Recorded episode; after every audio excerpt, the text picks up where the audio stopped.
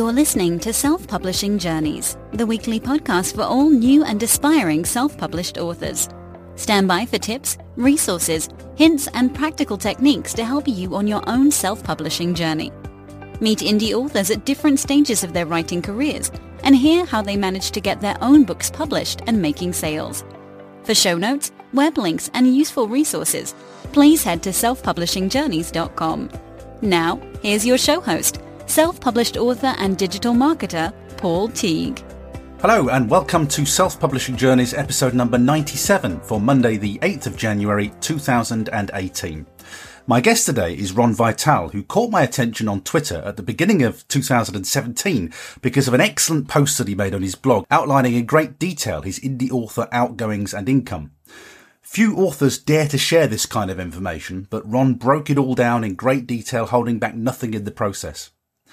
When Ron got in touch with me before Christmas to share the details of his latest book launch, revealing again every detail of cost, what worked and what didn't, I couldn't resist catching up with him to find out how it had all gone. Unfortunately, the launch failed to ignite for Ron, but he walked away with some great learning points to fuel his future career as an indie author. When we chatted for the podcast, I asked him to get started with a quick reminder about what he writes. Back in 2009, um, I decided that I wanted to uh, focus on writing fantasy books. Um, and so that's when I uh, launched, uh, started working on, and then launched in 2011 my Lost Cinderella Secret Diary Book One. And at the time, I only had an idea for one book. I've always loved science fiction and fantasy, you know, since I was a, a little boy. And I am trained from university on uh, writing. I mean, that's that's what I wanted to be, uh, you know, quote unquote, when I grew up. Unfortunately, it was really difficult to make a living in the United States, uh, you know, as a full-time writer. So I decided, let me, you know, find my niche in, you know, where I work now in higher education. I love my job, love what I do full time. But as I was getting closer to middle age, I realized if I don't make uh, the opportunity now to start being creative and start writing, it's never going to happen. Um, and I decided getting up early in the morning, have a consistent schedule, and that's where I create my books. You know, a couple times a week before work. Um, we're been focusing on fantasy, some dark fantasy, and then, you know, science fiction, more like space opera. And I love it. So I've been having a great time with that. So I can't believe it's a year since you and I have spoken, and we've both had different experiences in that year. And you got in contact with me to say um, a, little, a, couple of months ago to say oh, I'm doing this book launch, and do you want me to talk you through it? And of course I do. of course I do. You've, you've written this brilliant um, blog post. Now, the, the, the first sad thing for me to read is is that the title of the blog post, rather than being how to run an incredibly successful book launch, is how to learn from a failed book launch, which which kind of sets us up for a fall right from the start, unfortunately.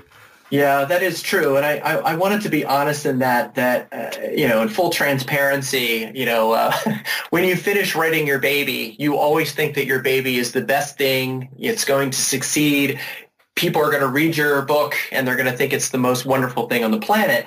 And I have received great reviews with that, but the reality, you know, the day to day is when I look back at the numbers and I look at, you know, some of the failed promotions, the, the promotional channels that I you know, went through, they just did not convert at all. And so I did, I did lose money, you know, on, on the book launch. And it's something that I wanted to share with people because I can say, you know, this is where I failed. This is what I've learned from my failure. Moving forward, this is what I'm going to do to fix that. Um, one of the things that was really uh, helpful is that Kristine Kathryn Rusch, uh, science fiction uh, fantasy writer that I admire. Um, she was kind enough to write to me, and I uh, she saw my tweet and said that I shouldn't be embarrassed by my failure. That if you don't fail, you don't learn, and that was something that I really took close to heart on that. Well, that that was very kind of her. Do, do you want to just um, tell us which book? you were launching and, and how it fits in. Does it fit into any trilogies or, or any series? Is it a standalone? Just just let us know what we were trying to promote here. Sure. So this is a new series. It's called the Werewell Saga. Um, it's called Ahab's Daughter, and the basic premise is, you know, uh, Melville's Moby Dick. Uh, what really happened after that? And so I, it's a historical fantasy book that basically has the central character Morgan. It's Ahab's daughter, and she goes on this quest to find her brother and whatever happened to her father.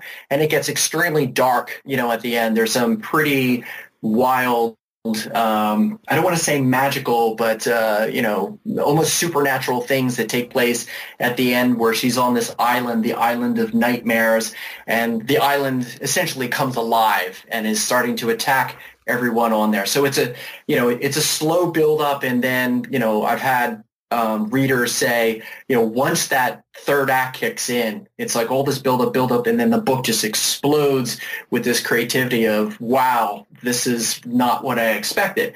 And uh, so I have received excellent reviews, you know, on the book. Right now, it's only book one in the series. I am currently writing book two. I'm almost done the first draft of the second book. And the longer term plan is a book three. The there is going to be a tie-in in this series with another series that I wrote, but it's going to be a tie-in that they're going to be separate standing uh, trilogies. But if you happen to have read the one trilogy, it's a, a little bit of a wink, wink. You know, like here's some, you know, other characters that are mentioned as other trilogy, and I, I wanted to do something you know, like that on purpose of just uh, tying my worlds together because I'm creating this uh, amazing world with my various series that have little tie-ins that you don't have to be tied into one series, but they do thread together in a nice web. So this is a standalone book, and I think that's an important part of the experience here to say that's a standalone, and that the the books two and the three aren't yet written. Um, so what was your plan? Um, from the outset? What did you want to do with the book? What was your aim? What would you have been happy with? What I would have been happy with is uh, my hope was that I that the money that I invested in the promoting book one that people you know would have purchased the book I would have at least made neutral money, you know, balanced out. So I didn't really make a ton of money, but I didn't necessarily spend, you know, I would have been, I would have been neutral with that. And part of what I was hoping is that through some of the call to actions in the book, people would sign up for my mailing list and they would get a free book. Um, you know, in my Cinderella series, they would get to see other things and get into my funnel in different ways. Unfortunately, because I had, you know, so small sales, that did not happen. Okay, well then, I, I know that when we spoke last year, um, production quality is something that you said is really important to you, and you you've you've done another great post. Thank you so much for doing these. They're, they're really educational, I think, for authors. Wherever we are, they're really educational. And but I know that quality is something that you will not budge on, and and so you've got a lot of upfront costs for this book. Can you just run us through what it costs you just to get the book done and out there first? Yes. So, you know, I'm looking at my numbers. I spent uh, $381 uh, on the cover. I spent $441, you know, on copy editing. Um, and then I spent $35 to have the book registered with uh, in, in, the United States, the, you know, uh, congressional copywriting. So I wanted to make certain that that was officially on file. Um, some of the other money that I spent, which in retrospect, I wish I did not spend, uh, I spent $157 on a revised book uh, description, and I spent $212 on a basically it's a, a, an ARC service, a service that would say we we have 70,000 people in our mailing list. Uh, we're going to send this out, and we're going to try to get people to read your book and then to leave a review. That that that failed miserably. So that was $212 that was wasted. Uh, the $157 for the book description to be very frank, uh, when I look at my own book description and I've had other authors look at it, they said, you know, what you had written was perfectly fine. So again, I wasted $157 there. The copy editing and the cover cost, yes, I could have gone cheaper, but to, to your point with what you had said, you know, I'm, I'm on purpose spending money for the quality of my books because in the past with my first trilogy, I did not spend a lot of money on the editing and on the covers. And then I had to go back and basically do it all over again and get them edited again, get brand new covers. So I thought, why do I want to spend money twice? Uh, I'm looking to build a business that's going to last for, you know, hopefully for the rest of my life, decades yet to go. Um, why not I just spend the money, you know, with what I can actually afford now rather than just saying I'm going to do a you know, a, a $50 cover or so. I want to do something that's going to, you know, look good, good quality, and it's going to last. this is interesting because the, the editing is the thing I won't budge on, and that's what I spend most money on. I had spent a lot of money on covers, the sort of money that you're spending there, and I realised that if I was, I'm writing books well, not as fast as some people are, but I've got four books out this year. I simply cannot afford to keep paying for the copy editing and the covers. Yep. So I've gone cheaper on the covers this year. Um, not not really, really, really horribly um, cheap. I, I, I, got a basic design done on Fiverr, and I know enough about Photoshop to manage the layers and to change a basic design. So um, I, have managed to squeeze. Um, I'm going to squeeze seven covers out of one Fiverr gig for about thirty dollars, and that hasn't uh, affected my sales drastically. But um, you know, it, it's a lot of money. Where are you? You're I'm looking at dollars here. You're nearly sort of eight hundred dollars, aren't you? Before you even draw breath on this. Exactly, and and that's where you know I've had other authors say to me, if you could pull down your spend. Um, you know, on your covers, you know, like you, I, I, really cannot compromise on the copy editing because as a as a reader myself, nothing turns me off more than if I pick up a book and I find lots of errors in it. Um, I, I, just I I will just put the book down and then I will not want to read anything from that author again. So I, I look at that from this is a quality product and I want to ensure that when it gets into my readers' hands, they're not going to find you know mistakes on every page. The price of the book description um, made my eyes water a little bit. I, I know I've, I've I've had some Bryan Cohen book descriptions in the past. I don't remember them costing that much. Maybe I got them at a special offer, but 157 seems like a lot to me uh, for a book description. No, I I don't know. You can get a cover done for that, can't you? So yes. Um, and to be full transparent, it was Bryan Cohen that did the book description, his his company. So I guess at the time, you you know maybe when you were working with him, either he's charging people different fees. Again, I, I love Bryan. I think he's great. He's fantastic. Um, I wanted to give it an experiment and see if it made a difference. But to be very honest, I, I, did get a quote unquote deal on the 157. It was higher than that normal price. But when I look at what I got, um, it, it, didn't really do anything for me. So I, I, would not be doing that again. And that's not against um, Bryan in any way. I think, again, he does provide a great service. Uh, my thought was let me experiment by seeing what I could learn from his optimized book description. But when I look at what he did along with what I had done on my own, there really wasn't much of a difference. Yeah, I, I, I did I did the same thing. Um, uh, the other thing is I, I've done a lot of internet marketing launches in the past, this will make your eyes water. Um, when I was doing an internet marketing launch a couple of years ago, we paid uh, $10,000 for a copy editor um, to do a sales page for us.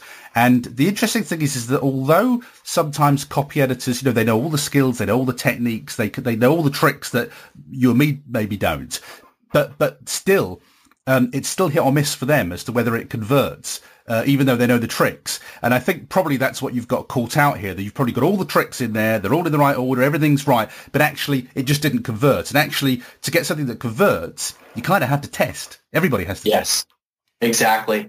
You know, and again, again, that's something where I look at the money that I spent. You know, I, I spent money in a service. I received fantastic customer service from that, quality, description, was happy with that. I'm looking at it as now I'm going to take a look at that as a model for my own, you know, uh, book descriptions, which I'll write on my own, you know, moving forward. Um, because again, I have to trim something from these costs. Um, you know, speaking of the copy editing and, and going back to that, uh, I've I've used a couple copy editors over the last couple years, and it can be a bit of a challenge. Uh, the copy editor I worked with, this is the second book uh, she had done for me. Unfortunately, she had a personal family issue, and uh, there was there was a, a, bit of a crunch time where I received the book back, and when I was going through the book, I found that there was still a lot of errors in it, and she and I had to have a pretty good, you know uh, a crucial conversation about the service that I received. And then she opened up and let me know that, you know, basically she, she was going to miss a bunch of deadlines because of this personal issue that happened with her family. And this is some of the challenges that, you know, you work when you work with freelancers. And thankfully we were able to work it out. And once I understood what was going on, I, I fully understood that. But um, you know, when you're up against production schedules and you're trying to launch a book in a certain time because you have, you know, promos lined up, uh, the end of the summer was a bit of a crazy time for me because I had to go through and I had to fix all this when I expected the book was going to be all wrapped up, you know, and completed, you know, two, three weeks before. And that didn't come to be, you know, and when you look at the cost of you know four hundred and forty one dollars. It was actually more than that, and that cost is something that I negotiated you know down because of you know some of the challenges that came with miss you know a missed deadline. So you know for someone new getting into this, uh, this is part of working you know as an entrepreneur. There's you know you have to manage you know the freelancers that you work with. You have to ensure that they work on your deadline. You get the good quality as well as you're trying to do the promotion, you're trying to do the writing, you're trying to do all this other work at the same time. You're wearing many multiple hats, and it's it's difficult to keep everything in line. The other thing you've got there that's two hundred and twelve dollars is the Happy Book curating book reviews. Is that Jim Jim Kukral's service? That one? Yes, that is correct. How does that um, work? The the way it worked is that uh, Jim's service he sent out uh, a targeted email to reviewers that I received a spreadsheet on. I think it was 50 or 60 reviewers, uh, top reviewers, and asked them if they were interested in, you know, reading the book. Uh, people got the book through a, a book funnel.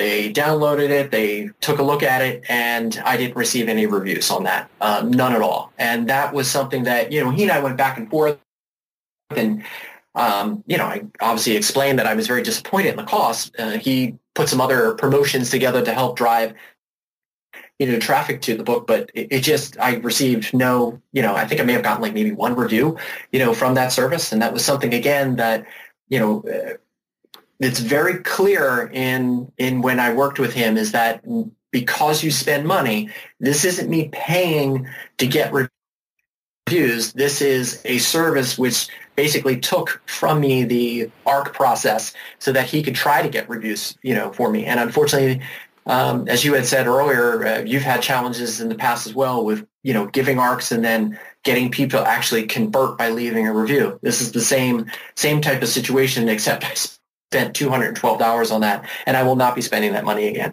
Yeah, I mean, you you hear all these big authors um, releasing their book, uh, you know, like pigeons into the skies, like doves into the skies, and, and, and you get the impression that the readers welcome the doves and, and, and, and read the books and happily review them. Well, that hasn't been my experience. I've found getting um, people to, to read my books before I release them a real pig of a job. I can't. I just it's hard. It's really really hard. So um, you know, I, and clearly somebody like Jim, what Jim will do is he'll bring people who've already volunteered, I guess, to be ARC readers, but you still yes. can't, you, you could lead a horse to water, but you can't make it drink. And I, I guess we're all in the same situation with that. Exactly. And that's what Jim explained. He was fantastic to work with. Um, you know, again, nothing on him or his company. It's not that he didn't provide the service. It's, you know, at the end of the day, you cannot force anyone to leave a review. Uh, there's a lot of people out there that want free books you know, I have people on my subscriber, you know, list that say they literally have hundreds of free books and they don't have enough time to read the books. Um, it's as though they're collectors. You know, they're just trying to collect as many free books as they possibly can, knowing that they're not going to get to all of them. Um, and I think in the last couple years, when you have the book funnels and the Insta freebies of the world, there are so many free books out there there isn't much of an incentive for someone to say, I'm going to read a book and then I'm going to take time and I'm going to go leave a review. Um, it was it, it was more productive for me to mail my own list and get a portion of those people to then leave reviews. Again, I do not pay for reviews. You know, I'm not trying to coerce anyone into review. My thought is if you would like to get a free book, I only ask that you would leave a free and honest review, you know, in return and ensure that they use the correct language, you know, so from an Amazon perspective that, um, you know, I'm not going to be flagged. I'm not trying to get fake reviews. Um, I don't believe in that at all. The other um, expense that makes my eyes water a little bit, and this is a service I've never heard of, is this genre crave mega ad service. Never heard of that. What? What? And that's uh, nearly five hundred dollars. That's a yeah. Th- this was a service that was going to send out uh, and did do this. Uh, I, I, don't have the uh, the details with me, but they had a very large email subscriber list, a large Facebook page, um, you know, the large Twitter. It went everywhere, and you know, when I look at the $500 that I spent, the the numbers that came back is I had 65 sales, you know, that day. Uh, obviously, if you do, you know, do the math of, you know, what I was charging for the book, uh, at the time when I launched, I went at a low price at 2.99. You're going to make about two dollars and four cents, two dollars five cents profit times 65. I did not make my money back on that at all. You know, that, that's that's interesting because that's more than I paid for my book BookBub, for instance. And uh, you, you, know, we've discussed right. we've discussed the results I got from that. So that, that really was not money well spent, was it? That that, that must be very disappointing. That one.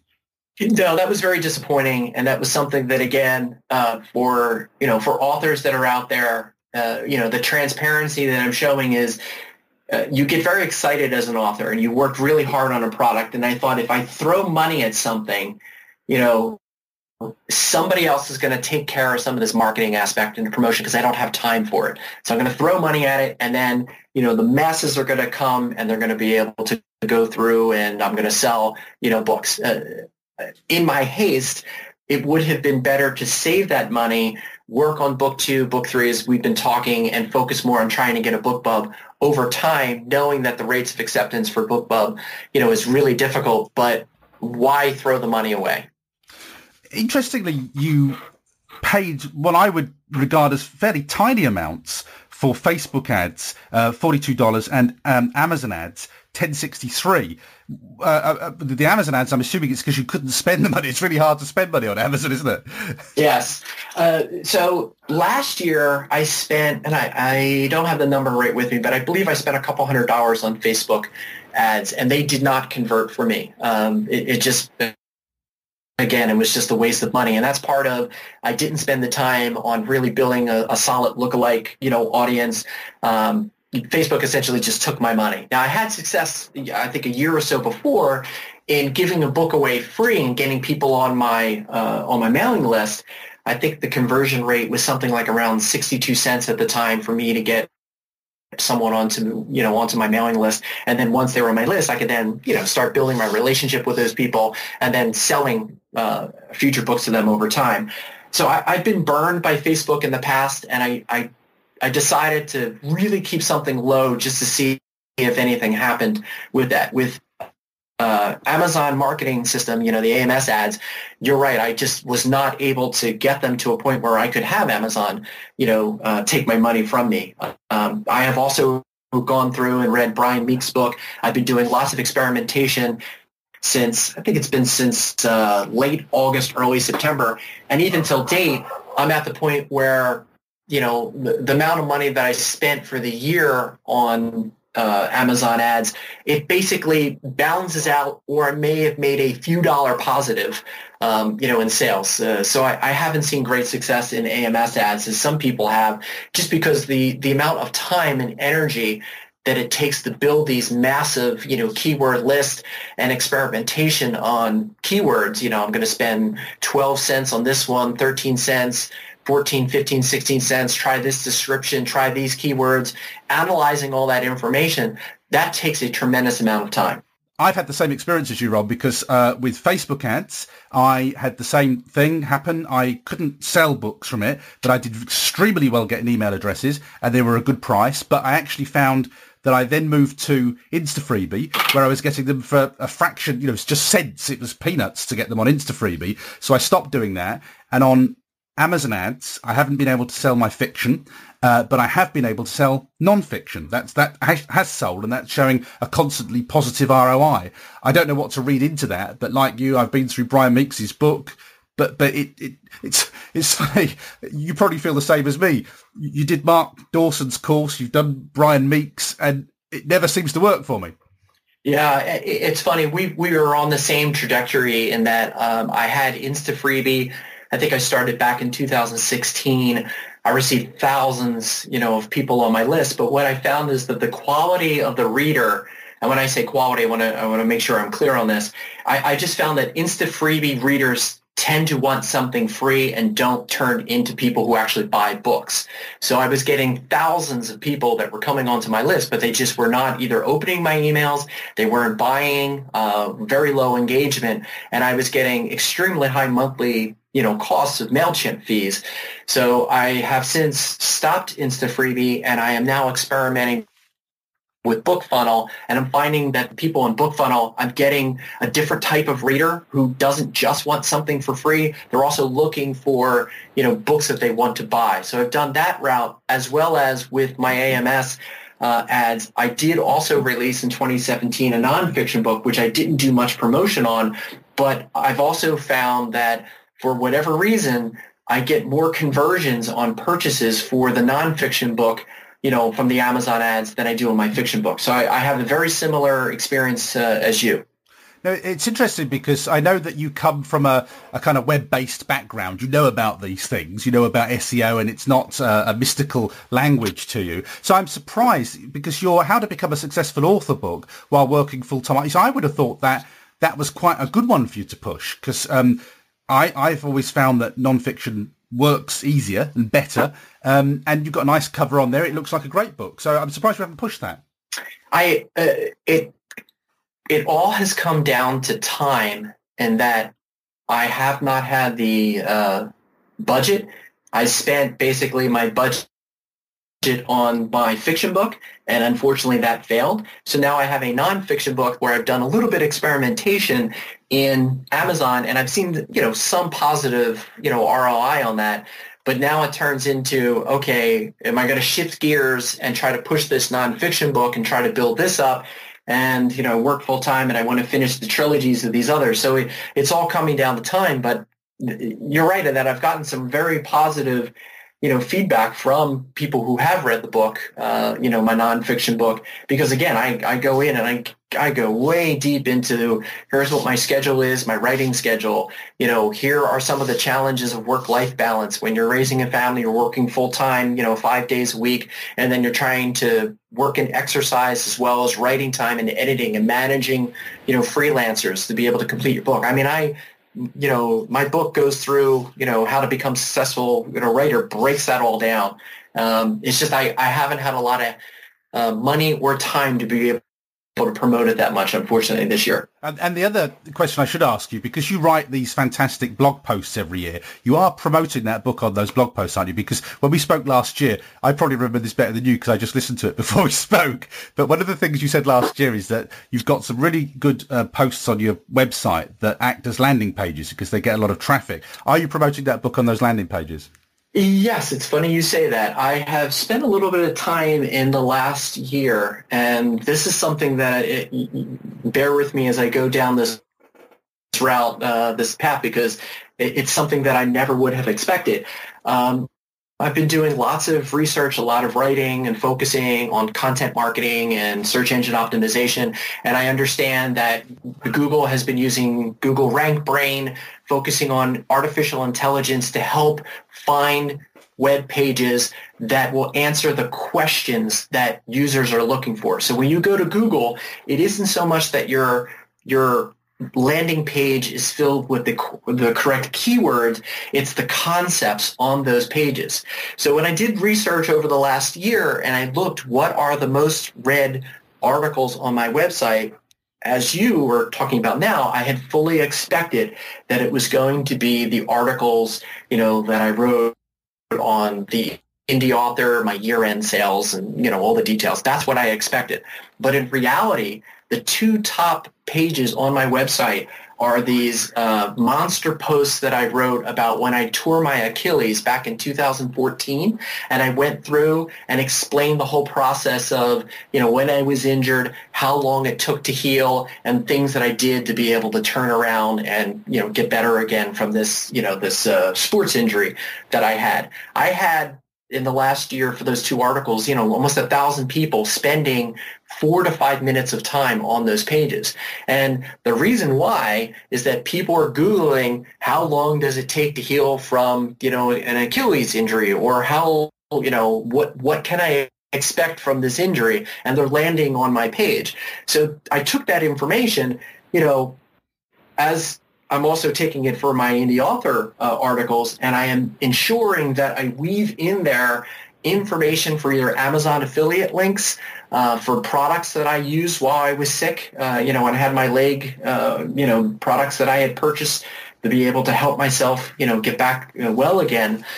As well as for the indie author, I'm working on my year-end 2017 article, which also is going to be a retrospective from 2011 all the way through 2017. I am ensuring that I'm putting links, you know, to this non-fiction book that we're talking about, the uh, How to Become a Successful Writer, you know, book, and also I will be putting in, you know, links for if people want to sign up. I have a um, a non-fiction in the writing life uh, mailing list. So I want you know, I want to take what I've learned and see how it's actually really applying itself you know, in the real world with what people are actually looking for content on my site, which has given me different ideas on what other type of blog articles I can write because you know, not that I've made a ton of money from Amazon affiliate sales, but it has it, it has been a, a portion of revenue that I had never considered before, just from getting traffic from people either getting, you know, coming to my site and ordering products on Amazon.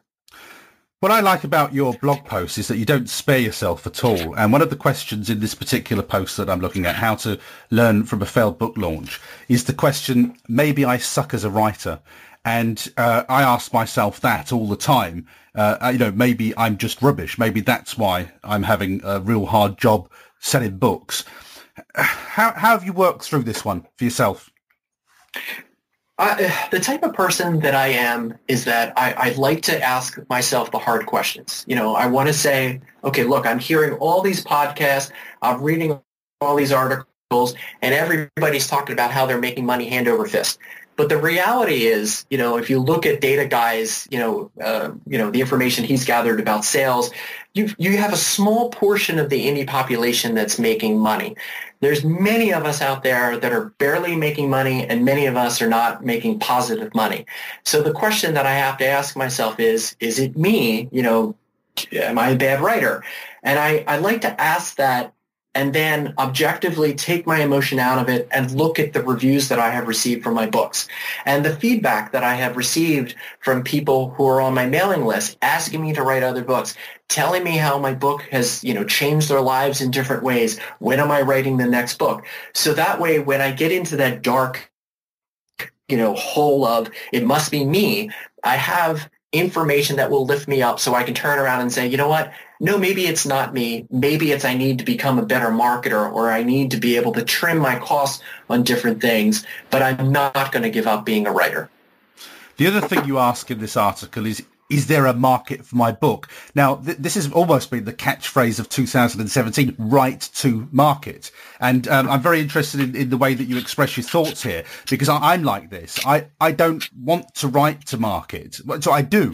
I don't want to write something that no one's going to read, but I don't want to write formulaic books that feel like they've come from a sausage factory. I, I, there has to be some passion in it, some investment from me in there. So I, again, I'm interested to hear your view on this because you go into this quite a lot in the article.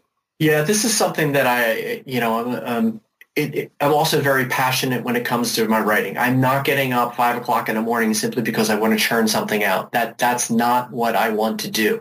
I want to write something that is either unique or different or something that I'm inspired by, and that doesn't mean you know, that I only write when my muse comes to me. No, I have a writing schedule, you know, on Monday, Wednesday, Friday, and Saturday mornings. That's when I'm doing my writing. I'm doing that consistently, and I have been doing that consistently for the last couple years. But I am not going to just sit there and say, you know, oh, I know that I'm just going to make something up. Vampires are popular right now, or space military you know, operas are, you know, are popular right now, and I'm going to churn out as much as I can, uh, just so I can make a buck. Uh, that's that's not what I want to do because I'm looking on the long term. I'm building these series out, and I'm. Uh, I also look back in the things that I've learned from the the blog post that Kristine Kathryn Rusch you know, has has uh, has published in her blog this past year. She's focused a lot on burnout and a lot of talking about writing to market. And often when people are writing to market, they hit that burnout period because they're churning a book a month, a book a month, a book a month. Um, being able to consistently keep that up over decades, I just don't know how that's possible. Um, and to her point, what is going to be the next big thing if if we as writers and authors like we're not experimenting if we're not trying something different if we're all trying to do the same thing so i figure there's plenty of people that are out there doing that and they're making great money fantastic. That, that's wonderful. But I'm I'm trying a different route. It's a longer route. It's a long tail route. And unfortunately, it's going to take me probably another five to 10 years of where I want to be. And that's fair enough because we're not, you know, we're building businesses here, aren't we? And I, I always, I always feel that if you ever have that breakthrough book when it comes, they're all going to read your back catalogue anyway, and they'll probably feel much more positive about it anyway because you'll be the, the person of the moment. Well, that, that, that's the thing that I'm looking at is that I'm trying to focus on the, the present day. I have the abilities that I have now, and I have six years, you know, of, of novels that I have produced. When I sit down and work on a book, I am much better now at narrative flow, pulling things together than I was, you know, six years ago. And so for me, it's important that I grow over time. And if I do have a successful book in the future, it will be nice to be able to look back and see this evolution of my work as a writer rather than, you know, I, I just only did this one thing. I want to do something that's different and bigger and to your to, to mirror what you said. I'm doing this for a future career. I'm something working on so hard on this is because I want to build something out. I'm looking at this as intellectual property. There could be movies, a Netflix series. There could be a whole bunch of other things in my future because of the IP that I am working and building on. And I know that Joanna Penn and Kristine Kathryn Rusch, both of those have talked a lot about in either blog posts or on podcasts of thinking, you know, we're storytellers. The stories of the future may not necessarily just be in words in an ebook. It could be in virtual reality, augmented reality, in movies, in things that we don't even know that exist yet. And that's what I want to do as a writer. I want to grow in that way. So I'm looking big, like very, very big. I don't want to limit myself essentially. Nevertheless, this book launch experience has left you uh, licking your wounds, and, and I would put myself in the same place as you are as an author. No one knows who I am. I'm struggling to sell books. I'm writing and, and I'm, I'm persevering, um, but I spend a lot of time licking my wounds. I have high hopes, and then they're dashed quite a lot, and and it, it just feels to me that this has just happened to you as well. And you know, how how do you keep picking yourself up and, and keeping that that positivity? It, it's uh, it's something that uh, the way I focus, you know, my life. I've had you know some challenging times in my life, and I guess it comes down to as you're you know as you're growing as a person, you each of us has an option. You could throw in the towel and say, "I'm done." I don't want to do this anymore. And there's there's nothing wrong with that. You know, it, it would be very logical for me to say, look at these failures that I've had um, I'm not making a ton of money. I'm just going to give up. But I'm the type of person that if I say, if I see my failure and say, yes, but I'm enjoying what I'm doing. I have sold some books. I am learning things. I am getting readers that are wanting to see more from me. It's taking a lot longer than what I expected, but I'm still having fun in this. So part of my healing process uh, the way I go through a, a, difficult time is I like to share, I like to talk about it so I can, you know, publicly kind of clean off myself, dust the, you know, the, the, the dust off my knees and pick up the, the scrapes from my knees with, you know, some medicine and then move on. And that's something that, you know, I have people who have helped me in the past with either giving me advice, um, you know, or uh, sharing my links out, you know, on their email blast. And this is part of my process of passing it forward that I want the world to know other indie authors not everyone just comes out of the gate and makes a million dollars. It, it, it takes years of hard work to be able to get where you want to go sometimes. Um, there are no very quick and easy answers that you just do this one thing and you snap a finger and you're you know entirely successful. Those type of stories usually there's more behind that behind the scenes where someone's been working for years we just don't know that or it's a flash in a pan and it doesn't very you know last very long. Um, what i'm doing is i'd rather lick my wounds publicly and say this was a very difficult painful process but i'm moving on because i still love to write this interview is going to run um, on the 8th of January, so a brand new year. I know that you always start the new year with these amazing posts, and um, I know you don't like to make New Year's resolutions, but you, you do set yourself targets. So I'm wondering, um, as, a, as a final question for you today, what is 2018, having, having licked those wounds and, and done more learning, what are you going to aim for in 2018? Yeah, so w- what I'd like to really focus on in 2018, and I might need to take this and like literally stick it on my monitor so I can look at it every morning to remind me, is to have patience. uh, focus on tying up the series that I'm working on, you know, finish a book two, finish a book three, package them up, then get that promoted instead of wasting time on trying to promote, you know, book one of a series or I only have two. That it's, it's energy and money that I'm wasting because I've become uh, impatient. And so I want to focus on being a little bit more targeted in 2018 by achieving my goals and moving forward and saying the long-term success that I am striving toward is not going to come you know today it's going to it's going to come a little bit more in the future and i just need to be patient on that so i think for me 2018 is keep working hard you know but be patient Thank you for sharing all this great information with us, Ron. I really appreciate it. Um, you haven't written it just yet, but by the time this goes live, your post will be available for everybody to read. Um, can you tell us where the new 2018 post is going to be? Uh, what the URL for your website is? Sure. It's uh, ronvitale.com. That's www.ronv